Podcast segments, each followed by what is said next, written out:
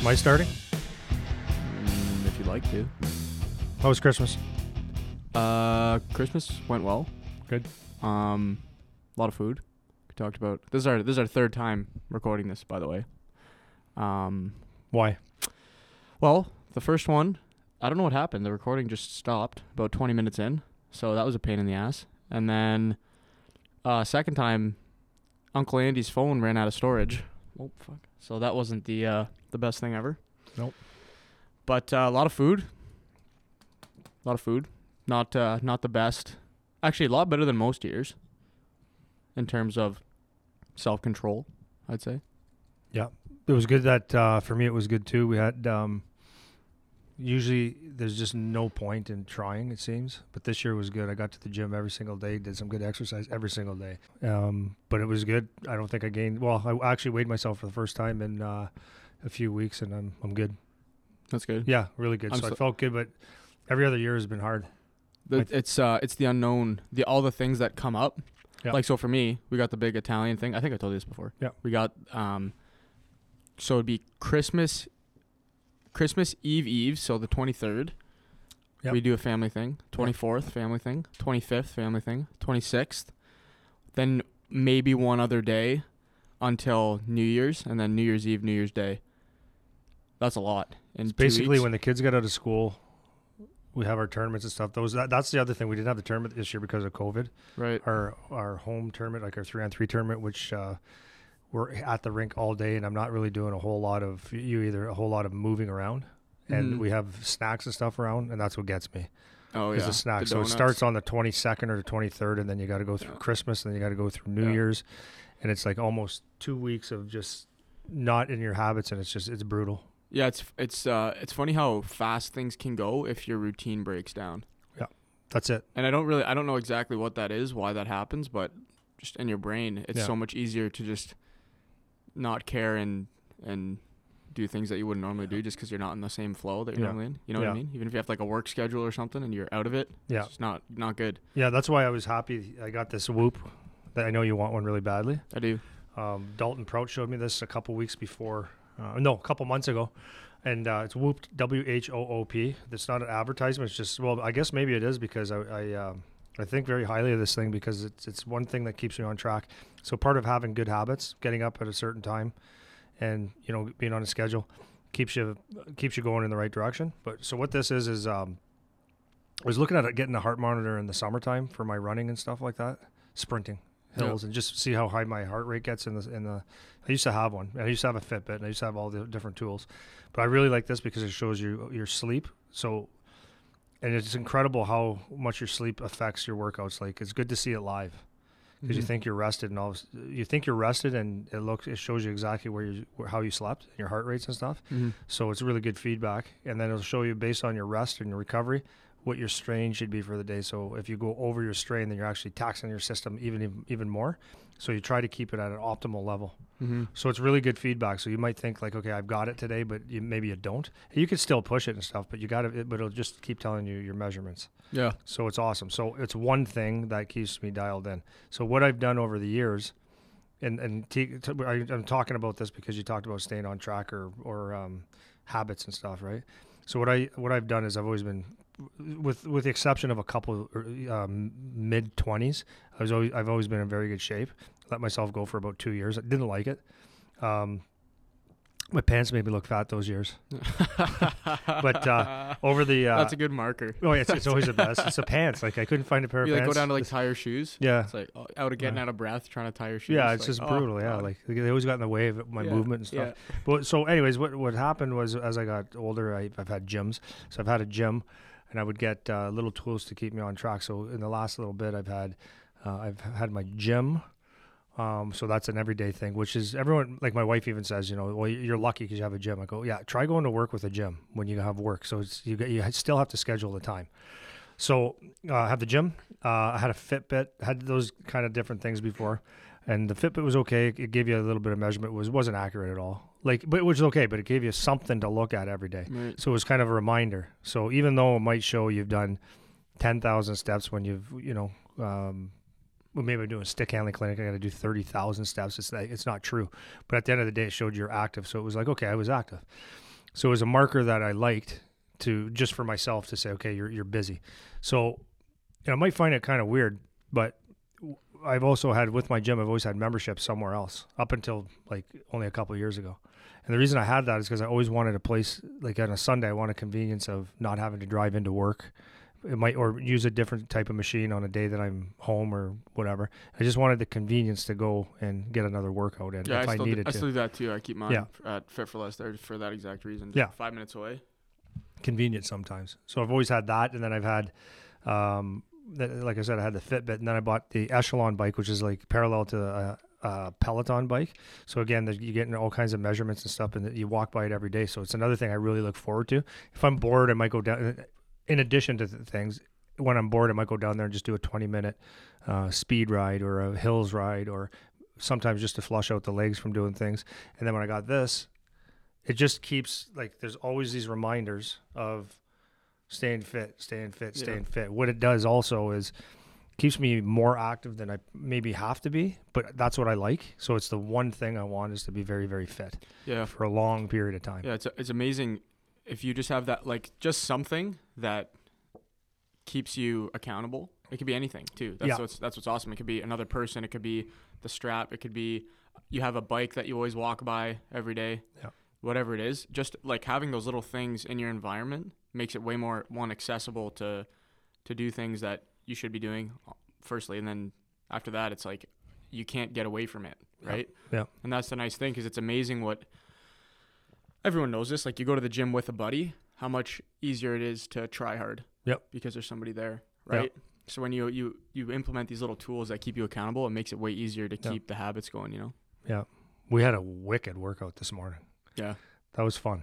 Yeah. You know what? Dalton came in fired up. You were fired up. I was fired up. Music was great. I was just gonna say. So so for anyone who doesn't, there's so Apple Music and Spotify are like the two big ones right now. But for people who haven't done it, because I didn't know about this, I knew it existed, but I didn't have it. Was uh, SoundCloud. Yeah. And you go on there and you can just find some killer mixes of like, what are we? What's the one we're doing right now? Big booty uh, mix. yeah, but it was like almost a game day. Swearwood game day. Yeah, game day it's, mix. it's awesome. There's yeah, there's Charlie some, loved it oh, working out the other they're killer. So if you don't have SoundCloud, that's they have. There's an app for you can download for free, and it's just another music platform. But it's killer, man. Gets Yeah. you so amped up because it's just a continuous, you know, 40 minute, hour long stream. Just you don't have Yeah. to change the songs. It's like a good, Yeah. keep you. It's Good. nice, Good change of pace. Oh, yeah. loud. big time. It was good. Seriously, That was good. It's, it's good. Nice to man. The the that gym it has energy. Yeah. oh, it's Our the best, man. Jeez, It's, it's great. it's just a great place to be, and that like for for people that don't have that, man, like I feel bad. you d- and but the thing too is like they don't even know what they're missing you know it's like our our gym yeah it's it's your gym it's Our gym. our gym it's such a you walk in and it's just like nothing matches Yeah. and there's a little bit of grime there's like things Yeah. are chipped up Yeah. it's dirty there's chalk there's Yeah. and it's like you just come in and you just feel hardcore Oh yeah. and then the only people that work out in that gym are people that work hard. Yeah. So Oh, you're, yeah, you're not going to see, you know, someone who's not hitting their intensity for the day coming into this gym. It's not you know what I mean? conducive necessarily for them. No. You know what? It's just I'm having a thought. It's off topic of anything we're going to talk about today, though. Yeah. But it's always good because um, I just wonder how. I, I, I always encourage people to work out somehow, some way, because what I like to do in the summertime, it's my, literally my favorite thing. Two favorite things is uh, running hills and running the track. And had a had a guy about my age that used to be in track, and uh, he said, "Yeah, I'll, I'll do some sprints with you." And I said, "Don't don't do that." he blew his Achilles heel, heel that day, Yeah. um, his Achilles tendon. But anyways, I, I think it's like so. My wife got into. Um, I showed her a workout. She loves this, so we'll go. It's it's, it's more of a. And Dalton got me into this one. Um, instead of just sprinting hills, what we do is uh, we'll do 20 minutes with a 20, 40, whatever weight vest on. And we'll just go up and down the hill. But on the top and on, and on the bottom, you do some sort of squat, lunge, or anything like that. So you're just burning out the legs. So after then after 20 minutes, you peel off the vest, then you sprint up and, and walk down, and it's great. Mm-hmm. But I don't expect. I wouldn't say anybody do that. But my what what my wife does now is she wears a vest and she does that 20 minutes. Then she takes it off and she'll she's getting up to sprinting it like not 20 minutes like me, but 10. And she- just goes, "Ma- man, it's so refreshing. Yeah. So it's it's funny. that My point of that is that it's amazing how you know what it's going to give you at the end of the day. It's like you're not going to lose 10 pounds a day, but what it gives you is like just you feel good about yourself and it refreshes you Yeah. and re-energizes you. You're out in the sun, you're out in the fresh air, and I just uh, there's a, a million ways to do it. So you don't need to have our gym and that intensity all the time, but there's ways just to be just take care of yourself, man. It's so good. Yeah. The Hockey players, easy, easy thing to do. the the th- thing that's important that people don't understand. I talk to my mom about this a lot because she's very interested in this type of stuff. She's not mm-hmm. necessarily like the most hardcore gym freak. My mom's like, she moves though. yeah, she's she's great. She's way ahead of. She's 56. My Yeah. mom, and she's looks like she's not a day over 35. I'd date her. Yeah, like she's oh, good, Oh yeah, she's a she's beautiful lady. good shape. Like takes care of herself. but we she's be gorgeous. we we talk about it and it's like you don't have to kill yourself or or go so hard that you throw up or like No. you don't have to do any of that. And people have this like misconception that when they get in start to get into working out that it has to be really hard and they have to hate their life. And that's just the wrong strategy. Like you need to start doing something that you'll actually do. And if that means you'll only go for a walk for 10 minutes just do that Yep. right Yep. but it's weird because people have this like this uh almost like an ego thing where they're they're too good to just do a walk but they won't commit to doing anything more than that Yeah. right so it's like they think why what am i gonna what's a walk gonna do why am i just gonna go for a walk it's like well because it's the first step It's the right? first step, and it's ten or twenty minutes that you're not sitting on the couch having a beer and a bag of chips. yeah right and that's so yeah so so it's like just do something you can if you have an exercise bike in your house just putt putt while you watch tv Yeah. like just do something to Yeah. start going right yeah, and you know we the way that we talk and people that come in and see us and the stuff we post online it's like it's very hardcore like intense fitness type pictures like motivation type talk but it doesn't need to be that right? No, it just needs to be something right? Yep. and then you can slowly build and you don't even you don't need to ever build to be the most hardcore person. Like there's no reason for someone who's just like the average guy that has their nine to five job there's no reason for them to do 400 pound deadlifts there's Like, zero reason yeah like what you don't have unless to unless the desire is there. yeah if unless they want to Yeah. or there's a reason like they're doing a competition or something but if like it doesn't have to be that hard No, you know what i mean no. you don't have to do something Well, that's what I like about this the the whoop, the whoop. Whoop. Uh, that's what I like about it is because there was um, it's now it's mostly heart rate. It's not always. It doesn't measure your the, the damage you do to your body on squatting and stuff. Just Mhm. mostly heart rate, but that's okay. But what you would think you you, would think you're doing a high intensity workout like the ones that I would have thought were they did less damage than I thought based on my heart rate, and I was like, oh wow. So I thought I was ex- in some, not all times, in some of the exercises, I, I'm like, oh, I, I thought I exerted more than that. And then there's other ones where, like, uh, going for a simple walk on this thing, you'd be surprised that it's the strain that it puts on your body, which is, um, it, it's a good amount. So it's, it works, man. Like just moving a little bit. yeah and even if it's not the most consistent thing Yeah. it's it'll be consistently inconsistent with how you live your life so even like i talk to people with this when they're like trying to track calories and stuff sometimes right like you, you track calories it's so hard to track Don't do it. yeah like it's so hard to do it so you just get like certain certain pieces in place where you know how much certain things are and you have a good ballpark and whether or not it's 100% accurate it doesn't really matter like if you think you're eating 3000 calories a day or something based on the way you tracked it well that's a consistent marker for you now whether Yeah. it's 3000 or 3200 or whatever Yeah. and you have something to go off of now right Yeah. and that's why it's nice you get a little a piece of feedback Yeah. but but yeah it, it doesn't need to be something that that's that tough if you're you know like one of these kids playing in the we just had the world juniors whatever if you're one of these kids playing there they are working up that to those super intense levels and that's a different that is maybe a different story Yeah. but but you don't have to do that Yeah. you know Well, just a side note again. I think we're on the side side now. um, I'm I'm loving Charlie. Charlie got uh, for for whatever. Well, just our conversations, but he's turned up, and with Dalton's help. See, I'm dad, and he, uh, I I give the kid credit because he listens to me for a lot of things. But there's sometimes just like, hey, dad, yeah when Dalton or you say something to him or Zach or something, then he gets a little little bit more. Okay, this is real. But it's it's funny the corner he's turned through the last couple months. He's um So now Dalton challenged him to get up every morning at uh, seven, seven thirty, and get on the bike just to create a habit of doing something hard. So Dalton, Dalton calls him every morning, or Charlie will call Dalton on the bike. It's the best thing I've ever seen in my life because he's he just turned fifteen. To create that habit of uh, I need to do something and get my do something hard and create habits.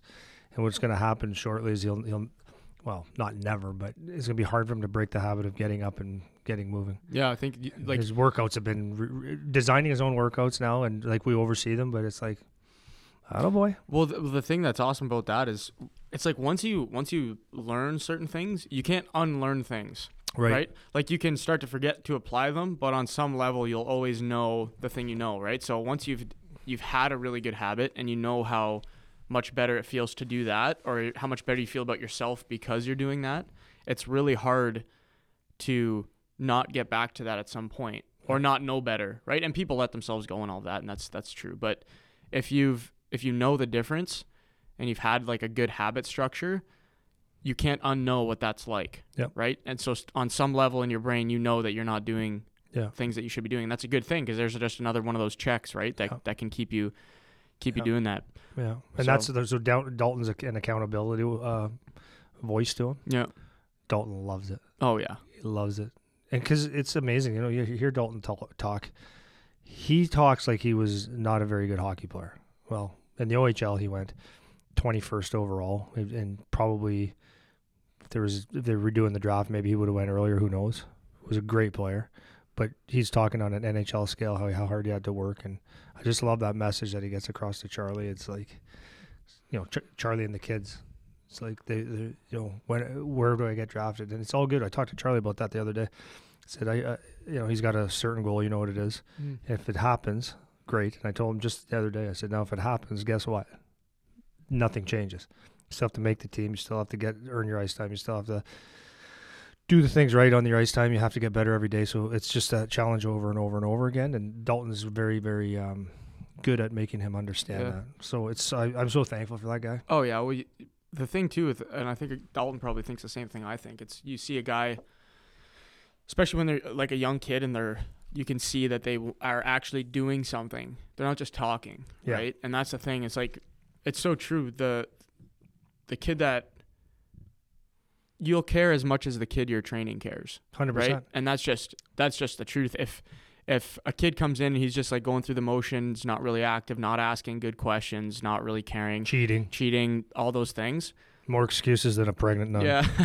Well and you can tell like away from Yeah. the rink they're not doing the things they're supposed to be doing. Like they're in the gym for an hour a day and seeing no progress after two months three months. It's like when you're a young kid like three months is uh, of work you'll see some some progress Guaranteed. right if you're doing the, th- the right things you know Guaranteed. and so as a trainer, you see these kids that come in and, and they have a little bit of desire and you can see that they're trying and you just want to feed into that, right? Yeah. That's why I think you see with with Dalton the way him and Charlie interact, like Dalton can see that Charlie wants it and he's he's giving him as much as he can give him, right? Because Yeah. you know, you talk about these these junior guys and going through the draft and all this stuff and it's not even if you go high, it's not going to be all sunshines and and you know, No. you're the best time ever. It's No. most people don't have a great experience going through junior because it wasn't what they expected. You know. Yeah, that's uh, the thing. That's what I think we're going to talk a lot about. I think we'll stick on this for a while. Is uh, I think when when players play hockey, and parents, you know, the feedback they give them too is is we um, overestimate how great we are, and how easy it's going to be, and we under we underestimate the the challenge at ta- at hand. We underestimate how good the league is. Uh, underestimate the the uh, unknowns. The, that's the other thing. You're going to underestimate the unknowns that are out there, and those are the things that'll knock you on your ass. Mhm. Um, you know, for you know things like I'm just going to say a couple like off the top of my head. Things like just the size when you go to a um, junior level like the OHL or college. You go to college, you're you're literally playing against guys four or five. Uh, in college, maybe six. I'm not sure, but four or five years older than you, and that's a huge, huge, huge difference. So just right then and there, it's speed, it's power, it's strength, and it's experience that you don't have as a hockey player. The next thing is um, the dressing room off ice, and that's what got me. I was good enough skill wise my first year as a 16 year old. I mean, I say that. I say that not to say that I was the best ever at 16 years old, but I'm saying that for the fact that I could play at 16 years old. It didn't overwhelm me this the speed and stuff like that. Um, but it was the dressing room and the off ice that got me. That I was like, okay, what's going on here? Um, it was billets. It was it was. Um, oh, I'm just trying to think. There's a whole bunch of things. There's Oh, yeah. hazing. Hazing was a thing that Oh, it was yeah. like, oh no, we got to do this because you hear stories and they're mostly true, um, which which is uh, which is brutal. Yeah. Um, not the end of the world. Well, for some guys it was. There's the coach. You know, you come from minor hockey where mostly uh, your coaches are friendly and they're mostly, from what I see, um, they're not that gruff. Don't care because they are still a little bit of accountable to a little bit accountable to parents. Um, they're not professional, so they're they're more nicer. than A lot of people are doing it for for fun and stuff. But get to a junior college pro, that's their job, that's their livelihood, and you'd be going to a coach that doesn't actually speak to you, doesn't give you feedback, doesn't feel like helping you because it's not in his best interest. No, it's in his best interest. He doesn't think so. But all he cares about is winning. If you're not doing the job, then you figure it out. There's Yeah. there's not necessarily when you go to that level that someone's there to help you.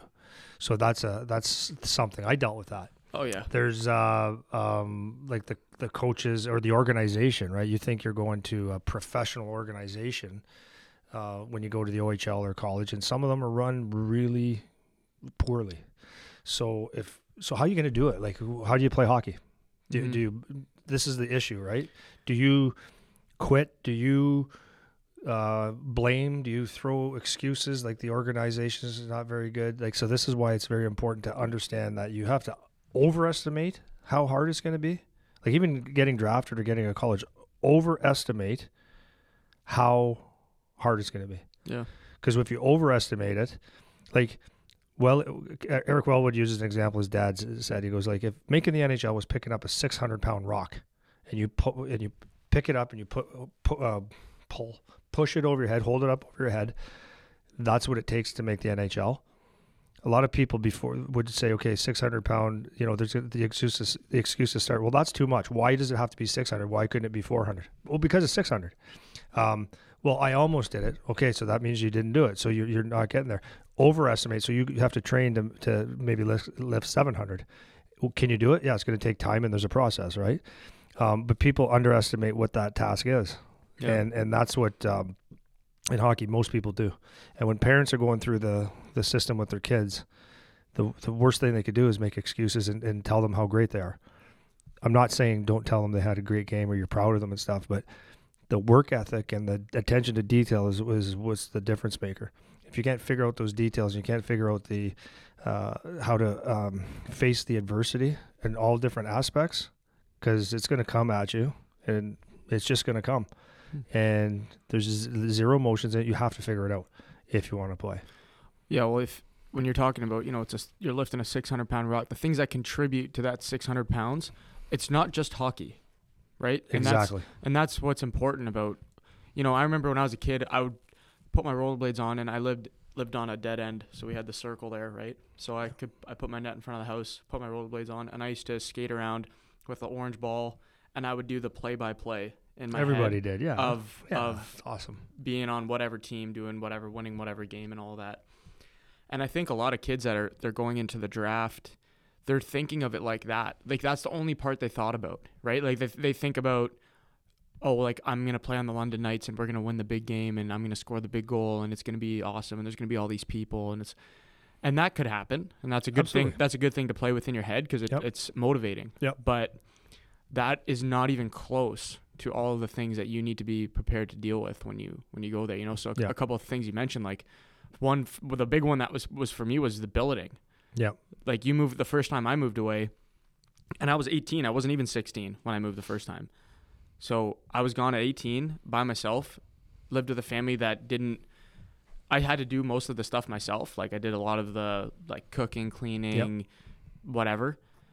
And these are all things and like skills I didn't have, things I didn't know what to do. Didn't know anyone that lived there, and and those are things that have nothing to do with hockey, but they'll affect hockey, big time. To affect right? hockey big time. Yeah. So it's so these are the, these are the things like if you're in a, a tough living situation, like how are you going to deal with that mentally? If you're feeling lonely, like how are you going to deal with that mentally? If you've never been lonely, if you've always had mom in your back pocket or whatever. Dude, I'm losing my mind. Yeah. Because Charlie legitimately there's a really high percentage chance that in seven months, eight months, he's not living with me anymore. And I didn't, ha- I didn't have a child, so I can give him away. Yeah. and uh, but that's why I've prepared him so much in different way. Not just not just for hockey, but for, so for life. Because that's the thing is he comes from a house like he comes from a house where his mom and dad love him to death. We spend time speaking together, uh, laughing, and, and like life is always about what do you think and making him think. And he's very comfortable in our house. It's the funniest house in the world. It's just a great place to be. But he could go to a house totally opposite. He could have uh, someone he move in a house of a super fan that wants to talk to him all day and tell him how hockey works, or he wants to you know blow his head off because he doesn't want to hear it anymore. He could go to a place like like we've had uh, like when I moved away when I moved to Hamilton, the first house I, I came in, and uh, the first house I came to, they were like really nice people. Leon and Linda, I think I can't remember. I was only there for two days, three days. Um, so when I walked in the house, I, so my house when I grew up was like a small, tiny no yard, you know, not the nicest neighborhood. And, and, you know, my parents split up and my mom did the best that she could. And, um, you know, so I didn't come from anything lavish whatsoever. So we went to this house and it was like a really nice house, like a really nice, like not a mansion or anything, but like a really nice house, something that I would be really happy to live in today. So I walk, I go to the door. I'm like, wow, this is where I'm going to get to live. I thought I hit the jackpot, right? And they're super nice people. But as I walked in, there was a cat that rubs against my leg, and I'm like, oh boy, I if I'm allergic to one thing, it's cats, cats and dust, but cats. Like it takes me. I was at my brother-in-law's the other day, and within five minutes, I started. Eyes are almost shut, hardly can breathe. So there's a cat in the house. So this is an issue. This is a legit issue of playing hockey. But not only that, it's now it's in my head. And then, so I go downstairs to my room, and then I had to basically change. I had a guy picking me up, and we went to the rink. Um, so before I was leaving, Good thing I didn't say I was hungry. I came out out of the oven was I'd never seen it before, never seen it. It's called a tuna casserole. Didn't know what that was, but all I know is I thought I what I thought is I thought someone puked in a casserole dish and said, "Here, eat this." I'm like, "What the hell is that?" And it's probably I just didn't know it. It's a food I've never seen. Yeah. So I was like, uh, I, am good. I ate before I got here. I, I'm not hungry at all. Like I lied. I needed to eat, but I was like, I wow. I'm not saying that for any other reason than that is an issue. So, okay, so there's a cat and I, I don't know if I can eat their food. Wonderful people. So then the kicker was after we were gone for two days out of, uh, on a road trip, came back. So it was really my second night at the house. And it, it was a Sunday morning. It was about seven, eight o'clock in the morning. I hear on my door, and I'm like, "Wow!" Like we got in at three or something like that. And I'm like, "Yeah, hello." and and uh, the lady goes, "Oh, Andy, time to get up. We have church." And I'm like, "Well, that's not something I do either." So um, I was like, "Oh no, I don't know." She, no, no, you have to. So I got out of it, but it wasn't a good thing because the other guy that was uh, living there went, and he it was part of his life. So I, you know, I went to the coach and I just said, "Okay, coach." Like he's like, "Oh no, cool," and he was a hard ass, but he was like, "No, no, no, no, that's that's cool." Moved me to the next house, and it was like home, a little better, yeah. nice, not a huge house, but a nice. Uh, young family starter home 29 year old guy still talk to him love these people they were the best she actually overcooked for me but everything she made was just so delicious the first time i had this never seen this in my life it was roast beef dinner it was my probably my first week there uh, on a Sunday after game and stuff. So I'm at home and I walk in the house and there's a beautiful roast beef dinner with, and I thought, what the heck is this? It was called Yorkshire pudding. Never seen it before in my life. It was like a bread. I'm like, wow, this is un- unreal. And then she made these brownies. They're called turtle brownies and stuff. Like, oh, I hit the jackpot yeah. here. And they gave me the keys to uh, uh, um, uh, Mustang, red Mustang. I'm like, what is yeah, going on here? It was jackpot. unbelievable. Yeah. But again, it's different than my lifestyle. So I was overly appreciative, uh, appreciative of it, um, and so thankful. And they had a little two year old David. He was a great. I'd be in the morning and he'd come running in my bed, uh, running in my room and jump on my bed and you know, ha- hammer me with his diaper. It was, it was great. But anyways, the, the, the thing is, it's a challenge. You're not in your own bed, and that's what I'm thinking about with my son when he when if and when he moves away. Wow, that's one challenge. One. And then you know, here's the other thing you're not even thinking about with that. You move away from home. If you are you a family that can afford to get your kid around? So some kids, I remember some guys on the team. They you know they're chicken farmers and people with tons of money, and the kid would come into town and they'd have a nice car. Other kids don't have that. And if you're not living in the right spot around the right people, there's another challenge just getting to the rink, just getting to school and stuff like that. So these are, it's not these are issues. Yeah. So how do you overcome it? And the easy thing to do is like the things that are in your control but not in your control. For example, like a ride. This is where it can really eat away at your hockey career. So, for example, if you're so I used to drive in with Mario Chitaroni. He was a smaller guy. He had a Volkswagen uh, W and used to jam guys in there, and um, I counted on him for rides. But when he wanted to leave the rink at night, he was a great hockey player. Like he was about five foot seven and would fight anyone, and was good. So, and he was a few years older than me. Great guy. Anyways, when he wanted to leave though for the rink, like as a young guy, I want I wanted to get that extra ice because I was 16 and you know there's extra ice. Like you're still so horny for hockey. There was extra ice and it's like, well, and he's like, okay, I want to go. It's like, okay, that's my ride. So what do, what do I do? Do I take the ride? So I was dumb. I caved in and I took the ride. If I really, really, really buckled down and ate, you know, ate shit for a while, I would have taken a bus. I would have because they gave us bus tickets. But that taking the bus was harder. It took more time. You get home later. It's not cool. So I most of the times took uh, took the ride with Mario. With Tiger was his name. Mm-hmm. And uh, so that's is that was I mentally tough? Not really. That was my own to my own demise, maybe. Yeah. But it was one thing. But that's see how the issues they just Oh, keep yeah. piling on. Well, the and but this is the thing. It's these are the unex- the things you, you're not thinking of when you're 15 and No. you just care about hockey and just getting drafted. Because when you're living at home, all you worry about is just going to the rink and playing. Yes. Because mom takes care of your food and your laundry, and she drives you everywhere. Yeah. And dad talks to you about hockey 95% of the Yeah. time, and that's all you care about. And there's nothing else. So what happens when you don't have mom and dad to talk to anymore, and you don't have mom to cook, and you don't have your own bed? Yeah. And like I remember you're talking about the car thing, and it reminded me when I was away. And my billets are great too. I'm not saying a bad thing about my billets Yeah. because they were awesome. Still Just, talk it's not your house though. No, it's just not my house, and I still talk to them, still see them. Uh, lived with a single mom with two kids. They're great, and I remember one time they went away for um, some tournament. The the kid had played Yep. baseball and hockey. I forget what he was away on, but I didn't have a car.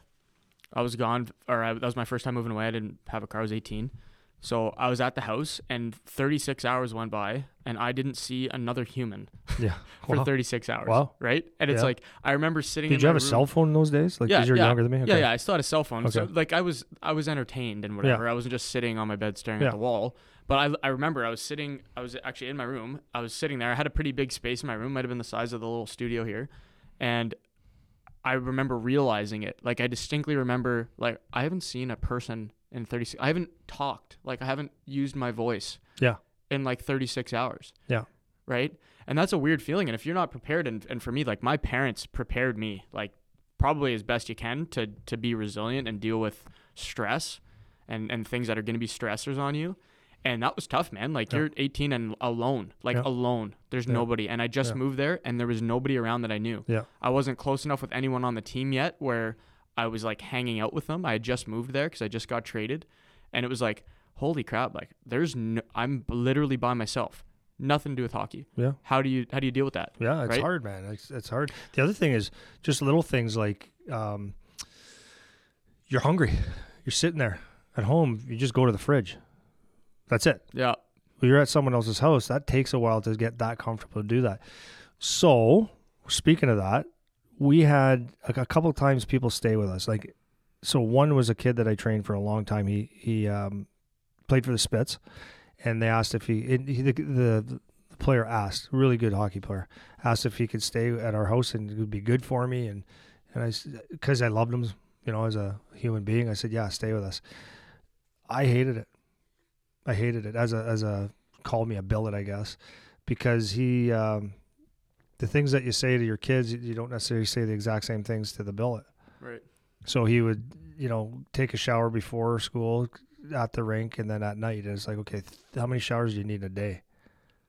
You know what I mean? Like it's cost us money and, and go to the fridge anytime and he asked for specific stuff. And it was like, oh, that's, we, we eat healthy and stuff like, but that's, it's a different lifestyle, right? So it's, it's different from both ends. Yeah. So when you're in that, when you find yourself in that position, you need to know that going in and be prepared. Yeah. Uh, Well, and, and it's not even necessary that you can be prepared, but you need to be Solve- expecting it to solve some degree. problems. Yeah. So, Solve so that you know, oh yeah, like I, I remember hearing that this is something that I would have to deal with. Like Yeah. I need to figure out how to deal with this Yeah. rather than get blindsided by the reality of the lifestyle Yeah. now that you're there, right? Rather than th- just thinking, you know, you're excited to go about getting drafted and trying out for a team or going to play in a junior team, you know, and it could even be worse. Like if the, if the hockey situation isn't great, That Let's say- it worse. yeah, like let's say you get dra- you got drafted to Sudbury and they drop you to the local junior team Yeah. there because they don't have enough room on the roster, but they want you close by. Yeah. It's like, okay, now you're not even playing in the OHL and you live away, Brutal. right? Like, like just, those are things that can happen, right? These are these are stories that you don't really you don't hear about, but every kid that wasn't the one percenter that just had a smooth ride, they all everyone has a story like that, Oh, 100%. and you don't you don't hear about that. No. So the thing is, that be- like that's what we're saying is is be aware of the things that'll get you because it's the little things, right? So th- just the thing that I use with practice, getting home early, getting home late. If I was mentally stronger, if I had maybe Dalton Prout or myself or you or someone guiding you and say, okay, so let's solve the problem. Okay, what are what is the issue? Well, I'd like to stay later, and um, but my ride leaves. Okay, is there another way to get home? yeah, the bus, but the bus sucks. Okay, let's put this in perspective again. If you really want to be a hockey player, sometimes you have to do things that other people aren't willing to do. So to stay 15, 20 minutes on the on the ice, bus station's there. You might have to wait another 15 minutes. You've added maybe an hour to your day. Is it the end of the world to get what you really want, to make yourself better, to make a million dollars a year? Or is it better to go home exactly at five o'clock and be home at quarter after five so your life is perfect? And in hindsight, I wish I had the brain I had now to get through issues. Oh, I'd yeah. solve problems like crazy because you know what? Problems aren't problems. They're just it's a boulder. It's it's it's it's Yeah. reps to get that boulder up. to It's lift, one more thing because the, the problems just keep keep accumulating as you get older, Mm-hmm. and then you realize like uh, nothing's really a problem. And we talked. uh, You know, I'm going to say this after is that the key to to achieving this hockey thing. The key to it is understanding. Don't get lost in the dream. Like, don't get lost not having the dream. So what happens a lot of the times is the problems come and they, they look so huge. And we stare at the problem we look at the problem we try to kick it. We don't realize that we can go around it we go through it we could kick it kick it over. There's a way to get through it. And how you do that is you start focusing on the actual dream actual what your vision is your purpose. So if you're most people that play in the OHL they're going there to become a professional hockey player. They're trying to hone their craft. So when you look at that dream all of a sudden taking a bus and adding 15 minutes to your day or half an hour to your day is not the end of the world Yep. it's just something. In fact, what a story that is. If you're the guy that no, you know, they, they talk in the NHL, it's like, yeah, he would stay. Like, think about that story. You stand out, man. You stay every day after practice to work on your shot. Like, think you're Steve Stamkos. You work on that left side and you do those one timers for 15 minutes, so that when you when you get that two opportunities a game, they're both barred down. Why? Because I decided to stay instead of taking a, uh, instead of taking my ride. I stayed for 15 minutes. I worked on my shot, 50 or 100 shots every day to become a superstar. Wow. How'd you get home? Took a bus. That's tough. That's Yeah. cool. Yeah. And Dalton was saying this to Charlie the other day. He goes, you know, the th- and you were there watching the World Junior game, and he was saying, Charlie, the things that everybody thinks is not cool now is like f- 10 years from now is the coolest things ever. That you Oh, took the discipline to, to, you had the discipline to do the little things and not to get in the, into the shit, shit storm Yeah. of what everybody else is doing. Well, and, and that the thing that's nice for Charlie is he gets to see that it's actually cool because he's Yeah. around a guy like you, like Dalton, like me that are in the gym doing these things every day, Yeah. living living the lifestyle that we're talking about. And he's like, man, that would be I would love to be like that, and I would love to do that, and these are things that I want, and whatever. yeah. And a lot of kids don't necessarily have that, right? So it's nice that this is a place they can come to get this kind of information because Yeah. It's tough like when you're when you're the the young kid coming onto the team and you're getting a ride home from the 20 year old it's not an easy thing to say nah dude i'm gonna stay because first of all he's gonna be annoyed that you're staying and trying to work and better yourself that's gonna be yeah. annoying What to him comes first next of all. is, oh, like, you, you're working hard. Like, they drag it down. Yeah, so you're gonna you're gonna be getting chirped. You're gonna they're, uh, the whole they're gonna throw the book at you, whatever, and it's hard to bounce back from that. Like so maybe now getting into more like the, the team dynamic type stuff. Like you have to deal with 19 to 23 other alphas in the room. Yep. Most guys are alphas or want to be alphas. Yeah, right. And and for like good or bad, it's it's rare that you'll find you'll have veteran guys on your team that are just really good quality guys. You might have one, you might have two. Yeah. But majority of the guys are going to be how overages are. They're they're done. They're wrapping up their hockey career. Don't really have the care so much attitude anymore. They didn't get drafted to the NHL. They Yeah. so their attitude has changed, and that's something that you're gonna have to deal with every day in the dressing room, right? Yep. And it's not, it's not an easy position to be in when you're 16 years old, You're try- 17 years old. You're just trying to fit in when you're the young guy. You're just that's all you're trying to do is you're trying to fit in because what's going to happen unless you're like like you said that one that top top top top top guy that doesn't matter he's just that good even at 16 uh, and there's only a few of them. Uh, you're you're not getting the ice that you're used to so that's number one. That's the first thing you want is to play more right? So other than that you want to fit in. How are you going to fit in? There's there's um, when guys are older it's just it's a different world. Yeah. they don't talk and think about the same thing ever.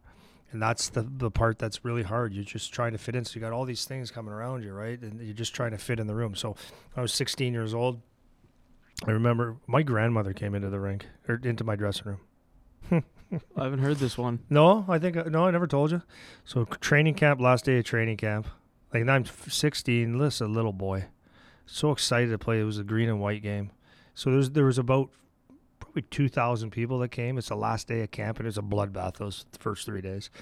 So it's like this is the team's almost made, like not almost made, but they're getting down to the cuts, and uh, so I'm getting dressed, and the boys are they, they listen. I thought guys talked about when I was a 16 year old boy. I'm watching my son right now. That's what he thinks, right? We talk about power plays and we talk about hockey and the NHL and everything's about hockey. But when you there's a certain point in your life where there's this thing called girls and sometimes alcohol and different things like that that the guys are more focused on than hockey. And I was sat in the room and I went, oh. One guy asked me in front of the boys. I love it. So right in front of the guy, he's a loud guy, big, six foot four. Max was his name. Actually, Mitty, if you're listening, to this Max Middendorf. My nickname was Packer. Well, actually, my nickname, my first nickname was Munts. I told you this the other day because, well, what what is that? How did you get that nickname? So it was, uh, I had a long, longer hair, like feathered 1980, whatever. I said I got to clean this up for camp. So I went to get a haircut. There's a big Serbian guy, hands like frozen turkeys. I'm sitting there, and he goes, "Okay, yeah, okay," with his accent. And he takes the shears and goes across my head, ear to ear. So I look, I go, "That's not." What I wanted. So, anyways, he gave me this haircut. And I looked like Eddie Munster from the the Munsters. So that was my first one. They called me Munts, and then Packer was Packer Pac Man. That was my nickname. So, anyways, getting dressed for a game or practice, I forget which one it was, and Mitty just in the front of the room, big six foot four, goes, "Hey Packer, are you a virgin?" So I'm like, my face said it all. right? And, no, wait, what's the right answer? so I'm like, Yeah, yeah, "Uh, no. Yeah. And then he just kept grilling me. But this was like, this is what it was. I'm like, well, that's not what you. Uh, just give me something like, Yeah. Packer, you're doing well Yeah. in hockey. But that's this is what it was. Yeah. So it's like always like a beatdown. And at the time, I sincerely thought guys didn't like me. But they, they of course, they like you. That's just how it is. That's just how it You're is. just year so guy. you just got you get that crust, and eventually you get that crust on you, right? So the older guys, yeah, that's what it is. But I can look, like I look back and I go, wow, like what Dalton said. He goes, what you thought was cool isn't cool. And what you thought was, what you didn't think was cool is actually cool. So I look at that. We had just, uh, I'm just thinking of the one corner of the room where I was sitting across from. We had uh, a first round pick, a couple second round NHL picks, and a couple that just came back from the NHL, and then we had a Buffalo pick. We had it just started going around. We had a really good team with a lot of NHL experience uh, coming back, and um, boys would drink beer. You know, they go here and they talk, tell the stories about the party and about the beer and all the stuff that they did about the girls and stuff like that. And I just sitting there, okay, I don't, I know I shouldn't drink. Okay, I'm probably gonna have one or two with them just to fit in, but I know I shouldn't. I know I can't, and and I don't, I don't feel comfortable with the girls yet like that. You know, like Yeah. you know, I'm. It was just a weird thing. So you're just trying to fit in. Oh yeah. But the thing was, as I look back, a couple of those first rounders played a couple games. They blew it, and the the label on them was where they were drunks. They just they drank too much and they didn't discipline themselves to be hockey players. And I look at like Tiger Chitaroni that I talked about. He had a long, long, long career, and I didn't play in the NHL because he was like, but he should. I think he should have, but whatever. He played a long time in the American League, and then he went to Europe and made good money. And uh, guys that didn't make it or did, made it that you never thought would make it. It was just sheer. the, uh, like what Dalton said is they did things that other people weren't willing to do, so they could have things that other people will never have. Yep. Well, the the what I was I was just thinking about while you're t- you're talking about that is I remember the the struggle of like trying to find the line, right? Because I was I was a kid that I was brought up. I had a very like strong moral compass, let's say. Yeah. And guys that you play with aren't necessarily on the same page with you, and you need to figure out how to.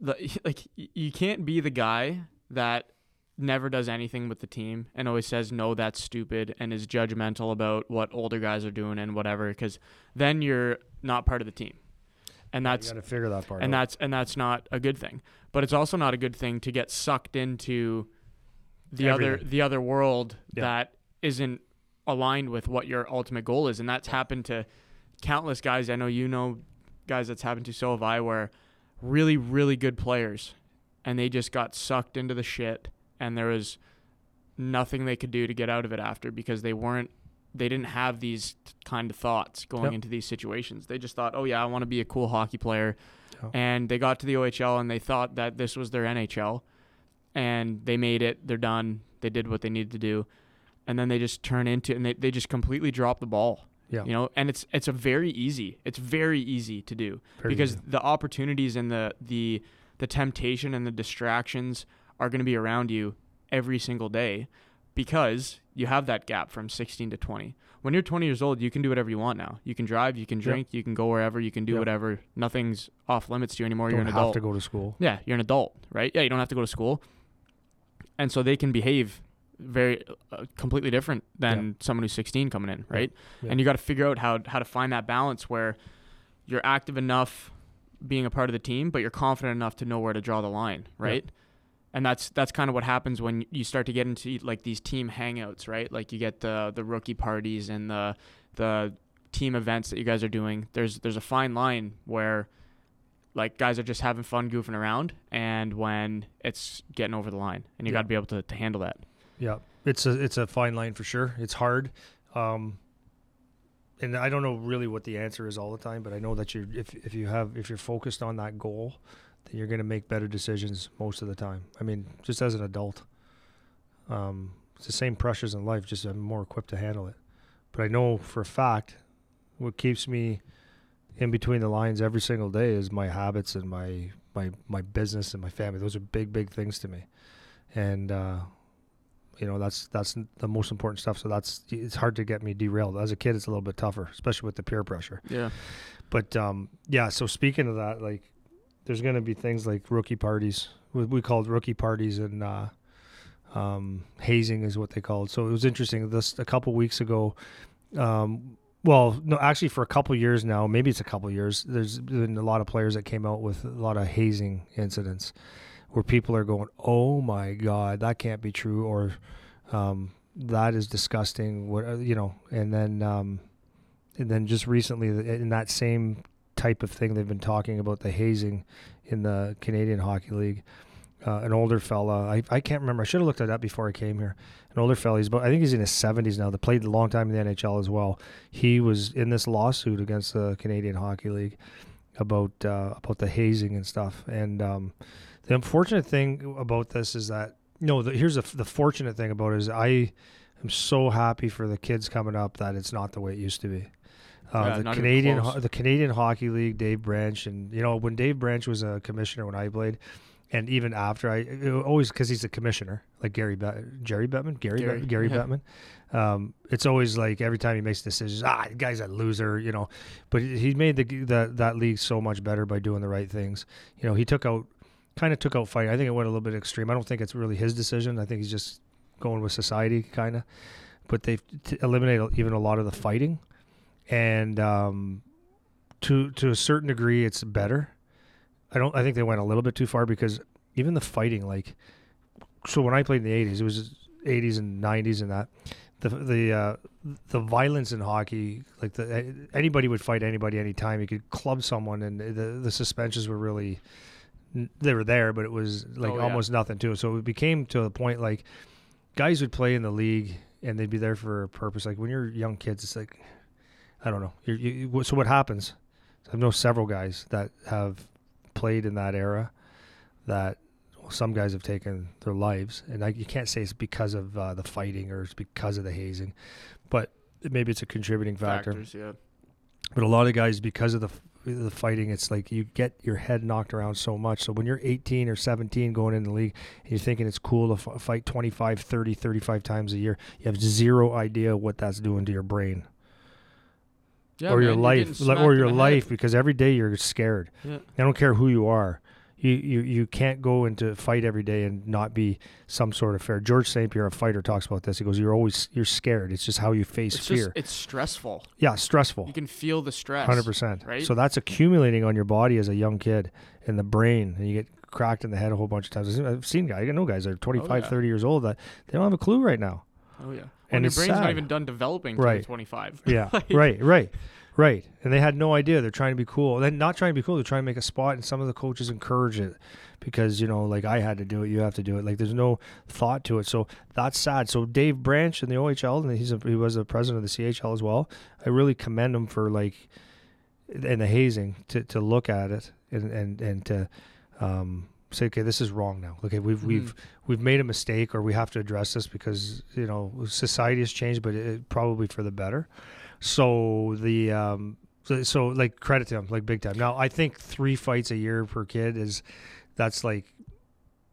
I think it takes it the other way. Now you could be a little little shit going up to a big Dalton Prout and chirping him and sticking him and say, "Yeah, what are you going to do about?" It? Because you actually, what can you do about it now? Yeah. The hitting's gone a little bit more, so it's a different league.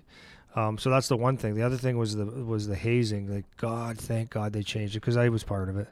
Uh, I'm not the guy that, um, and it was we had some bad stuff, but I was fortunate that our veterans were they were crazy, and we did some like, all the stuff you read about in the paper. There's some of that, but the, the, we didn't have the extreme, extreme, extreme. Yep. Um, but some guys went through a lot, a lot more than that, and it's and it's no good. Yeah, well, the the thing that like here, okay, like listen, here's the thing. People, these are things you can't talk about because everyone wants to pretend like this doesn't happen, What's happened? but it it happens. It still happens because every couple years, even as it's gotten way better, but every like just I forget when it was. I think it was University of Ottawa. They had their whole program suspended because Yeah, two years ago. I think it was a hazing incident. I It could be wrong. Don't quote me on think that. so.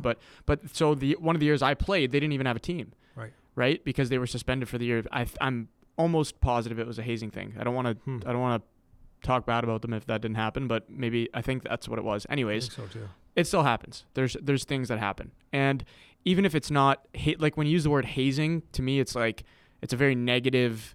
You're doing things that are like humiliating, demeaning, all, all those kinds of words to describe what what you're doing to the young guys, right? And for me, when I went through junior, it was none of that. Like there was. We we ha- had our, our little rookie party thing, and there was we did little events and little games and whatever. But everyone, for the most part, could just like opt out if they were uncomfortable doing whatever they were Yeah. doing, and there was nothing that was like way over the line where it was something like borderline criminal or or any of that kind of stuff. Yeah. But it is the reality that these things still happen and when you're a young guy coming in, you need to know that you're going to be in that situation. You're going to have the rookie party and you're going to have to deal with what happens at the rookie party, right? Yeah. And that doesn't mean that you need to participate in things that you're really uncomfortable with and you need to have enough confidence to be able to stand up for yourself when it's something that you feel is over the line for you.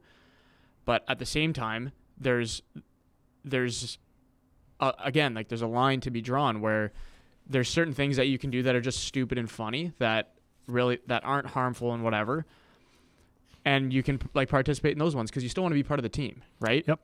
but if it's something where you got you know a 20 year old beating you down and and making you do things that are, are over the line like that's something that you need to be able to get yourself out of Yeah. right and you need to be able to do that and you might not be so fortunate like when i when i was in my last year i actually had the party at my house and I was one of those guys where we had our little games and whatever, nothing over the line.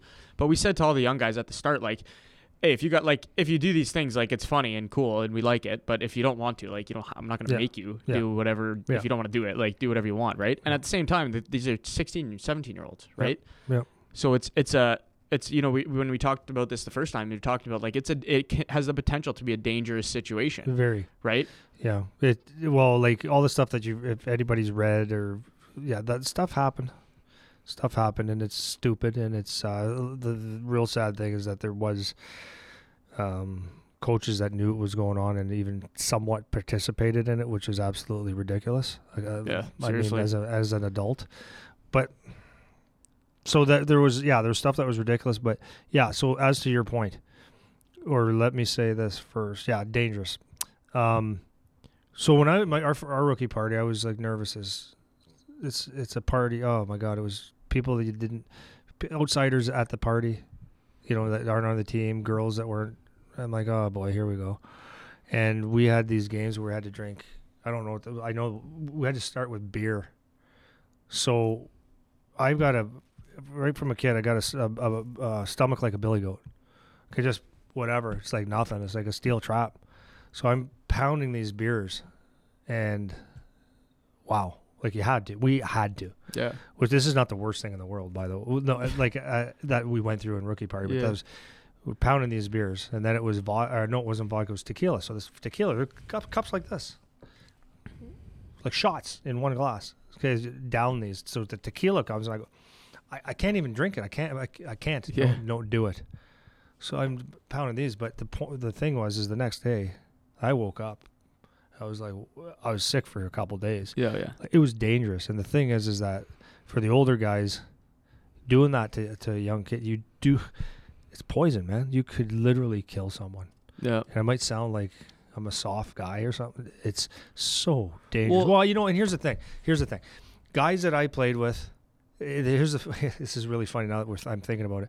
I don't know one guy that I played with or against that at some when we talk as adults, look back and say eh, that weren't number one scared of uh, and and felt really uncomfortable as kids, just like everybody else, Yep. and stuff like that.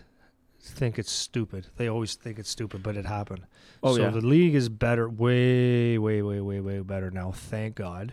yeah. And the beautiful thing now is there's a place like when I would have played in the 80s and coached in the 90s, would have been totally unacceptable to rat your guys out or to talk about mental, need some help mentally or um, someone did something inappropriate. Just to say anything, yeah, yeah. I couldn't say anything. But now it's like if you don't, like you're the dummy because well, because just you're the dummy. You you have an outlet now, and you're safe to say, okay, this is I need, I feel this. They've got programs called this, this, and this that you can actually go to, and there's no judgment. There's like they, they encourage you to go. yeah. Now, the sad thing, in my opinion, is that there's a line that they've moved it so far that anybody that gets inf- offended or about any little thing that's just human nature, just guys being guys, coaches sometimes have to address things. I think a lot of the times it's like, come on, like you got to put up with Oh, a yeah. little bit of shit, guys. Well, well, the, the the line that I was just gonna go there because the line that I was I was gonna draw is, you know, for for these guys that are are young and they're put in that position where it's something over the line. Like I said, it's you don't have to you don't have to do that. But on the flip side, there's something about like being part of a team and being a new person and knowing your role. Yeah. And and yeah, I remember listening to Derek. You and Derek Lanu talked about this. He was a guy who played for the Spits. They won. He was on the, the one of the team. I think one of the years. Cups. Yeah, the Two second years, year. second year, First one. I don't forget. One of yeah, them. whatever. But he Maybe two. one. Well, what? well, he's so he's a doctor now, really successful guy. Yeah. And I remember listening to him talk about it, and and there's there's a fine line between, you know, being a part of the team and then completely isolating yourself because you know, like you're saying, everything offends you or or whatever. So to me, where I know they have a rule now that everybody's got to pick the pucks up, right? Yep. So like to me, that's not hazing. If No, you say for the young guys to pick the pucks up. Now, the if you're if you're first guy on the team or first first year guy on the team, you should just do that. Yeah. And the reason you should just do that is not because you're less than Yep. or anything. It's just that it's a it's a sp- sign of respect. Like, hey, I know you guys you've put in your hours, like you've earned your stripes here. I'm the new guy. Like, I'll pick the pucks up. I'll help out more around the the room and all of this stuff. You should just do that anyways because it's just a, a, a respect thing. You're new to an organization, Hmm. and that's just a small thing you can do just to show that you appreciate the opportunities that you have and that you're respectful of the older guys and all of this. That doesn't mean the older guys aren't going to be dicks about it or or treat you like crap because they will probably at at some point you're going to come across a veteran guy that's a complete loser. Yeah. Because everyone has him on every team for the most part, at least for some of the time. And those guys, they should just as just as well help clean up just because it's the right thing to do. Like I remember being in, in dressing rooms as overage. I was always helping the equipment guys and the trainers and stuff clean up around. Throw the tape in the garbage, man. Don't Called leave being a mess- human being. yeah, don't leave a mess in your stall. Like help pick the pucks up. Yeah. Like help unload extra bags off the bus. Like these are things that you can just do because you should. So if you're the young guy, the the reason you're going to pick the pucks up is not because the guy is telling you to. It's just because it's a respectful thing. And Yeah. the thing too is you should have you should try to grow to have enough confidence that if a guy is is like bullying you in the room with like all the rook talk and all this crap, like if he says to you, "Hey rook, like you know, pick the pucks up," you should have enough confidence to look at him and say, "Shut up." Yeah. Whether you're 16 or not. Yeah. Just do it. Yeah. Because if you do the right things around the rink, you you try hard, you work hard, all that stuff, you're not going to be isolated from the rest of the group because you told an idiot to shut up. They'll actually No, probably respect you a little bit more, right? Everyone agrees with you. Exactly. So so you go you go you know you say I'm going to pick the pucks up, but not because you're telling me to. Yeah. Right. It has Yeah. nothing to do with what you're doing, and Yeah. that's that's that's kind of what Yeah. what you're talking about with being offended and stuff. You gotta Yeah. you gotta know how to toe the line a little bit. You know. Well, was- so that's another thing. It's just uh, one of those unexpected things. Like if a lot of parents don't understand this part of hockey, or players don't understand, because hockey's just a nice little game when you're a kid. When you get there's a hierarchy as you move up. Just it is what it is. Yeah. They're everywhere, this man. been on the team for four years. This is your first month. So there's a respect that you have to do. So I remember guys would be really offended, like thought that they were, uh, like you said, less because as rookies we'd have to pick up pucks. You'll get these seats on the bus. Veterans got one seat to themselves. You'd have to pair up on the bus, and Yeah. you Oh, couldn't yeah. sleep. You couldn't move. Yeah. You had to help load the bus and all these things. And those things, come on, Yeah. That's those not are those that's are not just hazing. that's man. not hazing. That's just part of you know, and you should you. That's just called earning your stripes. That's all that is, yeah. and it's all good, and it's it's not a big deal. And if you're the only rookie, then that's a story to tell later. I think. I I just um yeah, those things are are fine. Like that's what I told my son. He knows. You pick up like when you go to your first thing, you're picking up pucks. You're the last one off the ice if you can, and but you pick up pucks. You help the trainers. You make sure you pick up your shit because if you're not, you're a, you're a goof Yeah. you're a shit guy. Yeah. Like you just learn that. There's no. It's not because you're a, uh lesser person. It's because you're a new guy and you're earning your stripes. Yeah. And when guys see your teammates see that you just automatically do that, there's nothing that they can pick on because you're just doing the right things, and that's all you're trying to be is just a good team guy. So it was funny, and you were you were probably hear this. I'm, I'm sure you've seen this several times. I've had some. I've had my ju- some of my junior skates where some pros have come out. So one in particular is uh, um, Zach and Dalton. Pr- Zach Kassian and Dalton Prout were out. Uh, Eki might have been whatever, but I remember Eki wasn't a puck picker upper because that's not his style. But um, at the end of the practice, said, "Let's clean her up, there, boys. Let's go." And uh, Zach and Dalton were the first ones picking up pucks and the kids were farting around. So I kind of lost it on them. I said, "This, I'm going to teach you a lesson. This is how hockey is. These guys have been playing in the NHL for eight years now." I said, "They're on the ice with you, helping you. You're getting to watch them. You're getting to learn from them. You're getting to see. Wow, it should be a privilege to skate with an NHL player if you have any respect for the game." I said, "You're watching them pick up the pucks that you guys have used." That's not the way it works. I said you should you should be telling them no no we got the pucks thanks for coming out. That's the way it should be. Yeah. And uh, but on the flip side, Zach and Dalton would never not do it. Zach in the middle of drills will be the first one, even with the NHL guys, the first one. If I if I need to use pylons or props or something on the ice, he's like, Packer, where do you want them? Like he's he's setting them up, and that's what leadership is. Well, and that's and that's the difference because the, you know, when you're with actual like quality people around, Yeah. they'll just do it anyways. So you'll be the rookie picking the pucks up, but you'll have Johnny twenty year old Yes. picking the pucks up with you just because that's what you should Talk- do. Talking to you, Yeah. Well, Right. practice. Yeah. You did good in practice. Yeah. Just pick them up, man. It's Keep not working, not yeah. a big deal. But Yeah. but you know you get the, this thing now where these young guys that come in, they got the ego, right? They Yeah. got the I'm really good Yeah, ego. lose that shit. and and that's the that's the issue when you when you push the line so far Yeah. where anything is offensive now because Yeah. now you got these little punks coming in Yeah. and they don't they don't learn how to function inside the hierarchy of a team Yeah. right and it's not saying like that there people aren't equal and what I'm not we're not talking about that. No. It's just there's a certain dynamic that it's just human nature, man. That's just how the relationship interactions are going to occur. When you're a new person, you have to find your way into the group. Yeah. You can't get rid of that. That's not just you can try to enforce rules that make it go away, but you're talking about 16 to 20 year old boys. Yeah. Like they're they're they're they're stupid. like Yeah, yeah, they don't know. they're anything. just gonna do stupid stuff. Yeah, they're gonna find a way around whatever Yeah. your rules are to Yeah. do whatever they're gonna do anyways, right? Yeah, So when you go into that situation, you need to be you need to know that there's certain things that they're not hazing and that's just things you should do. Yeah. And then you should also know like where the line's at if you do find yourself in one of those situations because it, it could still happen. Yeah. That you can you can, you know, weasel your way out of those situations so you're not doing something stupid or Yeah. dangerous or that you could get in big time trouble for, especially Yeah. now with all like the social media and everything. It's like Yeah. you get caught, you send one message, there's one picture, there's forever. It's up. Someone's got it forever, you know, and there's nothing you can do about that. yeah. There's just another. I was just thinking of a couple of things here. So, just like talking about that in practice and stuff. If you're always the guy picking up the pucks, like let's regardless of rookie, veteran, or whatever, or if you're doing things, you always seem to be the guy doing it. Like at work, let's say. Yeah. When you're always the guy putting other people's stuff away, it's frustrating. Oh, yeah. So just turn the tables, and don't frustrate other people. Just be a good guy. yeah. right? If you in our gym, if you lift the weights, if you leave them on the rack and you leave the bench in the middle of the floor and you leave stuff all over the place, someone else has to do it. So take care of your own shit, Oh, so yeah. that no one else has to.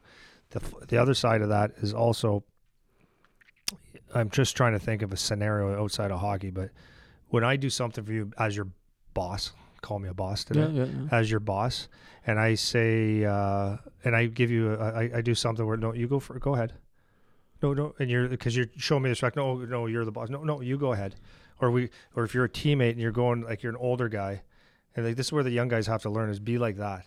So if you're going to a team dinner and the older guy goes, no, no, no, go, go, buddy, like you go. What does it do for that person? I mean, it seems so small. Yeah. I mean, if you guy, if guy's an idiot, goes, yeah, okay, whatever. But most people go, oh, thanks, man. Like he made you feel Dude. good. Your teammate. Oh yeah. So that's how you want to be all the time. You know, the, one of the one of the things in the military is that with that's what um, they say. That's one way that the generals and commanders gain respect very very quickly, is they eat last. They wait, let everybody go, and then what's left over. Because look, hey, the reality is, the the troop, the the, the soldiers, the, the guys, the boots on the ground are the ones doing the work. Mhm. They're the hungry ones. yeah.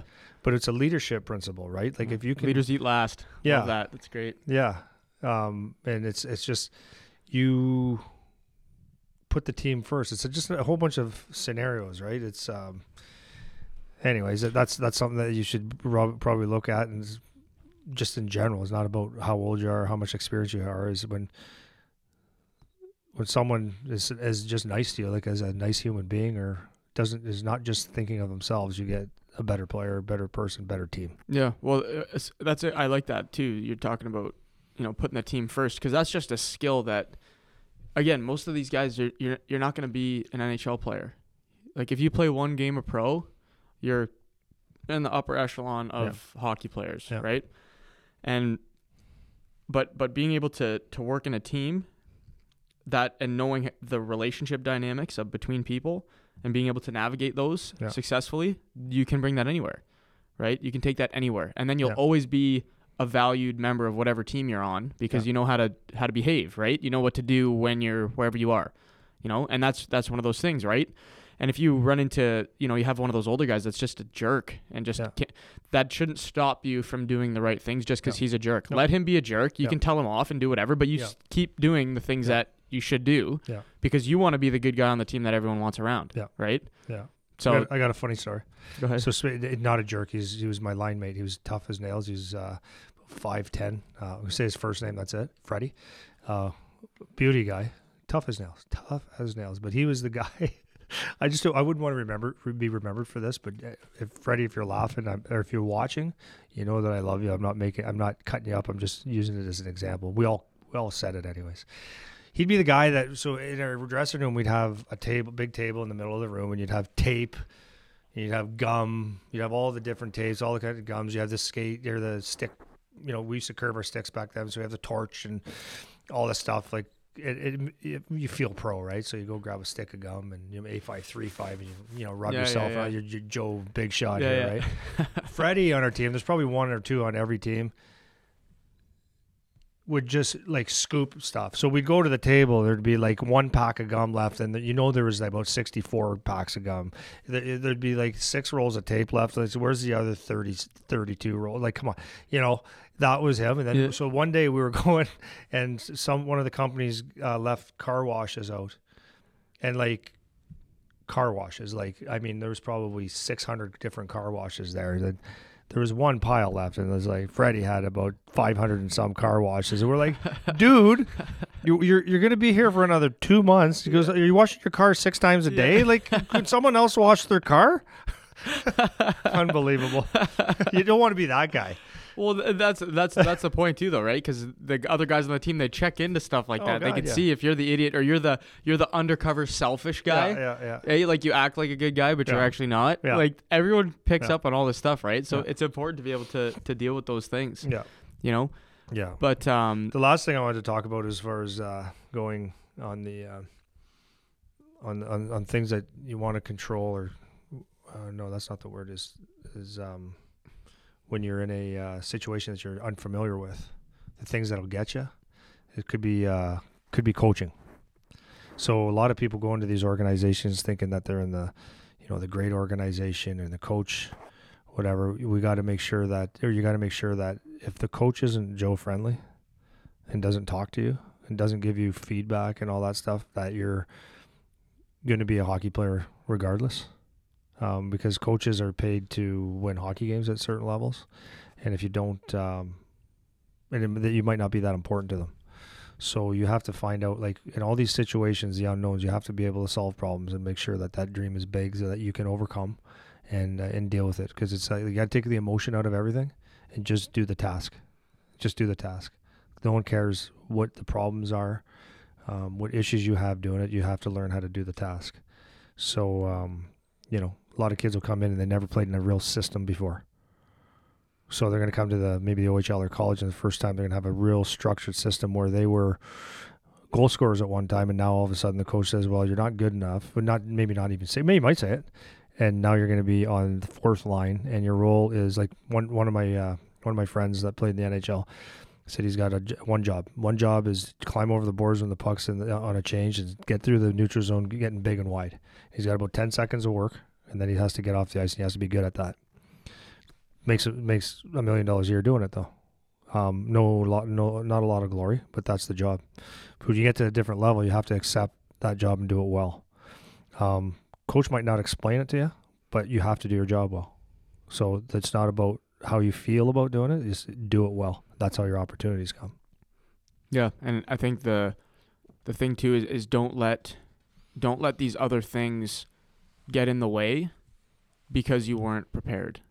And Yeah. that's and that's kind of the the thing that I want to leave with today is is all of these external factors that are going to come up when you go into playing junior billets, the food situation, interactions with your teammates, the hazing, the rookie parties stuff, all that don't let those things crumble you or or like I said before blindside you because you weren't ready for the possibility of them happening. And that's kind of the what we're trying to do getting this this information out to you guys is know that you won't like I said you won't be prepared until you do it. You have to go through it. You're not there's there's only so much you can do to prepare yourself until it actually happens. But expect it to happen so that you're ready because like we were both talking about we both seen guys just be absolutely crushed, crumbled, ruin their career, ruin their life because they got sucked into, you know, like the underworld of hockey because they weren't ready Yeah. for that. So make sure you guys are, are prepared for that to whatever whatever degree you can be. Yeah, Yeah, the, and the thing I'm just going to finish on this is just uh, learn how to do the things that, like Dalton said, that aren't cool at the time because you know they're going to pay off at the end of the day. So you keep that big, nice, you know, that dream and that goal nice and big. So that's your motivating factor every day. And if you really want that, you're going to do things that other people aren't willing to do. Period. Period. Might be getting up early. You know, looking back at my on on my life, I'm I'm very uh, fortunate that I had the self awareness at a certain point in my life to say, okay, this isn't working the way I'm living my life, and I, I immersed myself into a self help program, if that's the best word I can come up with right now, where if I because if I was continue to have the the mindset that I had at 16 to 20 um, I wouldn't be very far right now. So I took, you know, what wasn't cool is, uh, you know, guys were going, my buddies were going out and doing all kinds of things that people do, but I had to take a really self uh, or a really, um, a really good look at my life and say, okay, you, this isn't working. So what are you going to do about it? So I knew that I was lacking confidence. I knew I was lacking a lot of skills, and I, I just immersed myself into trying, trying, uh, you know, reading books and and trying things, just trying things, working really hard at just making myself better. So that meant early mornings, late nights, doing things that weren't fun, but they were fun at the end of the day. But how? So what was my what's my point of that? My point is is that at the end of the day, um, I've I've got people that I never thought would be my friends at that, those ages who are my friends or look up to me. I've got, you know, I've been able to speak in situations or in places where I never thought were, that wasn't me. I remember calling my mom one day because she used to get on me about going to school because I didn't like school. I called her one day because I was doing a talk at a university. I said, "How do you like that one, mom? That doesn't make any sense, does it?" But I made myself fairly intelligent, and I because I just did the work. And my business, even you know, even around here, when I started my business, the first first time I started it, when I first started, I didn't really know what I was doing. I did, I did out of necessity, but when I, I had to get people, how was how am I going to get people? So I made I had a friend of mine show me on a computer how to make brochures, and I would hand them out to people, and people didn't know who I was the, down here because I'm not from here. And I remember people grabbing it and laughing, saying, oh, "Hockey school, stupid hockey school." And it could have been could have been the, enough for me to say, "Well, that's not going to work." But I kept at it, and, and and I kept doing the thing, and then I started getting results, and then it exploded fairly quickly. And then through trial and effort, trial and error, I've did some things that were really good, and did some things where I made mistakes where my business could be a lot better. But I stuck to it, and stuck to my principles because in this business, uh, in the hockey business, it's very easy to lie to people. It's very easy to uh, um, just take whatever you can get. I mean, I could make a lot of money every minute of the day and I just choose not to do that because it's not the right thing. But it was so that's that's a skill there itself is having principles and morals that you know you define what you want to be and where you want to go. Um, but it would have been easy to get this to take it a different way. I wouldn't have had the the long term success though. So I was fortunate enough to look at things at a longer term. So I've been in business for a little over 20 years now, and I have a nice reputation from doing the right things that were not necessarily popular at the time. You know, the way I trained people in the beginning, people were like, like never seen that before. That's dumb. A private lesson. What is that? Well, I, my mindset was different than everybody else's, and I had to believe in that. I had to stick to it, and uh, it paid off at the end. And I've been all over the world doing this, and and I've got a lot of successful players that I've trained, and it's going to continue to be, be, better. And another side note on the business is, I remember it was about uh, so 2010 was uh, my gym was at another s- spot, and one of my uh, one of the guys working for me said, um, "Because I don't know why you do like you have all the overhead and stuff. There's no money in that. It, it costs you money." And I said, "Yeah, I know, but it's a professional business, and it, there is overhead and stuff." And because his idea was like, if you just go out on the ice and just charge people, you, that's where you make all the money, and, and you do. You make a lot of money. You can make a lot of money, but it's only one thing, and it uh, it it, t- it would take away the professionalism of our of our business. So, but the funny thing was is sticking to that plan and going through some ups and downs because we've had some times where we had times where it was been where it has been you know some rough times like 2008 2009 when the economy kind of crashed. That wasn't a picnic for me. I was at my highest debt in business and my lowest uh, revenue. And it was i had scary scary scary times like for for myself and my business. We got out of it. But right now in the covid thing I still have a, a place to work out of. Whereas, you know, the rules in Canada for people that aren't in Ontario or Canada is like things are shut. You can't do anything, but I still can to a certain degree yep. and I can still create revenue. So I made an investment when it wasn't popular. I grinded it out when it wasn't popular. People had a, uh, uh, when they were looking at the game, they were looking at a short game where I was looking at, I was looking at it short too, but I had, maybe because I was more stuck than anything, but I had to see this thing through. And by seeing it through, I'm, I'm going. I, I knew I would last longer, but I'm going to last longer for sure because yeah. I have an actual business. Like it's legit, right? And there's principles and something that you can be proud of, not just taking a bag of uh, pucks to different rinks and throwing sh- yeah. shit on the wall. Well, I, th- I think maybe like bringing that kind of full circle again for the for the kids listening to and their and their parents. That's that's just it. You know, st- sticking to your principles, whatever the situation is that you find yourself in. Prepare yourself the best you can for those situations and just make sure that you're ready if you have to pivot, if you have to do something that's uncomfortable, whatever. Be as ready as you can be going into those situations so that you don't get swiped. Like mentioning the COVID thing, like we're seeing so many people now just done, Yeah. toast, Yeah. right? Because they no didn't. picnic. No, it's. I'm not. I'm not saying they. Yeah. They. There's every right to be toast, man. Like it's a tough. It's a tough time. But if you can be the one that pulls out of it, Yep. or you can be the one that handles it, Yep. then you come through on the other side. Whether that's you know playing junior hockey c- coming through, or in your business coming through, like whatever it is, you have tools that can get you through it, and then you're the person everyone wants to be around on the other side. Yep. You know. Yeah. So I think that's a that's a good place to leave it off on. Yeah. All right, let's leave it then. All right, man. Okay. Cool.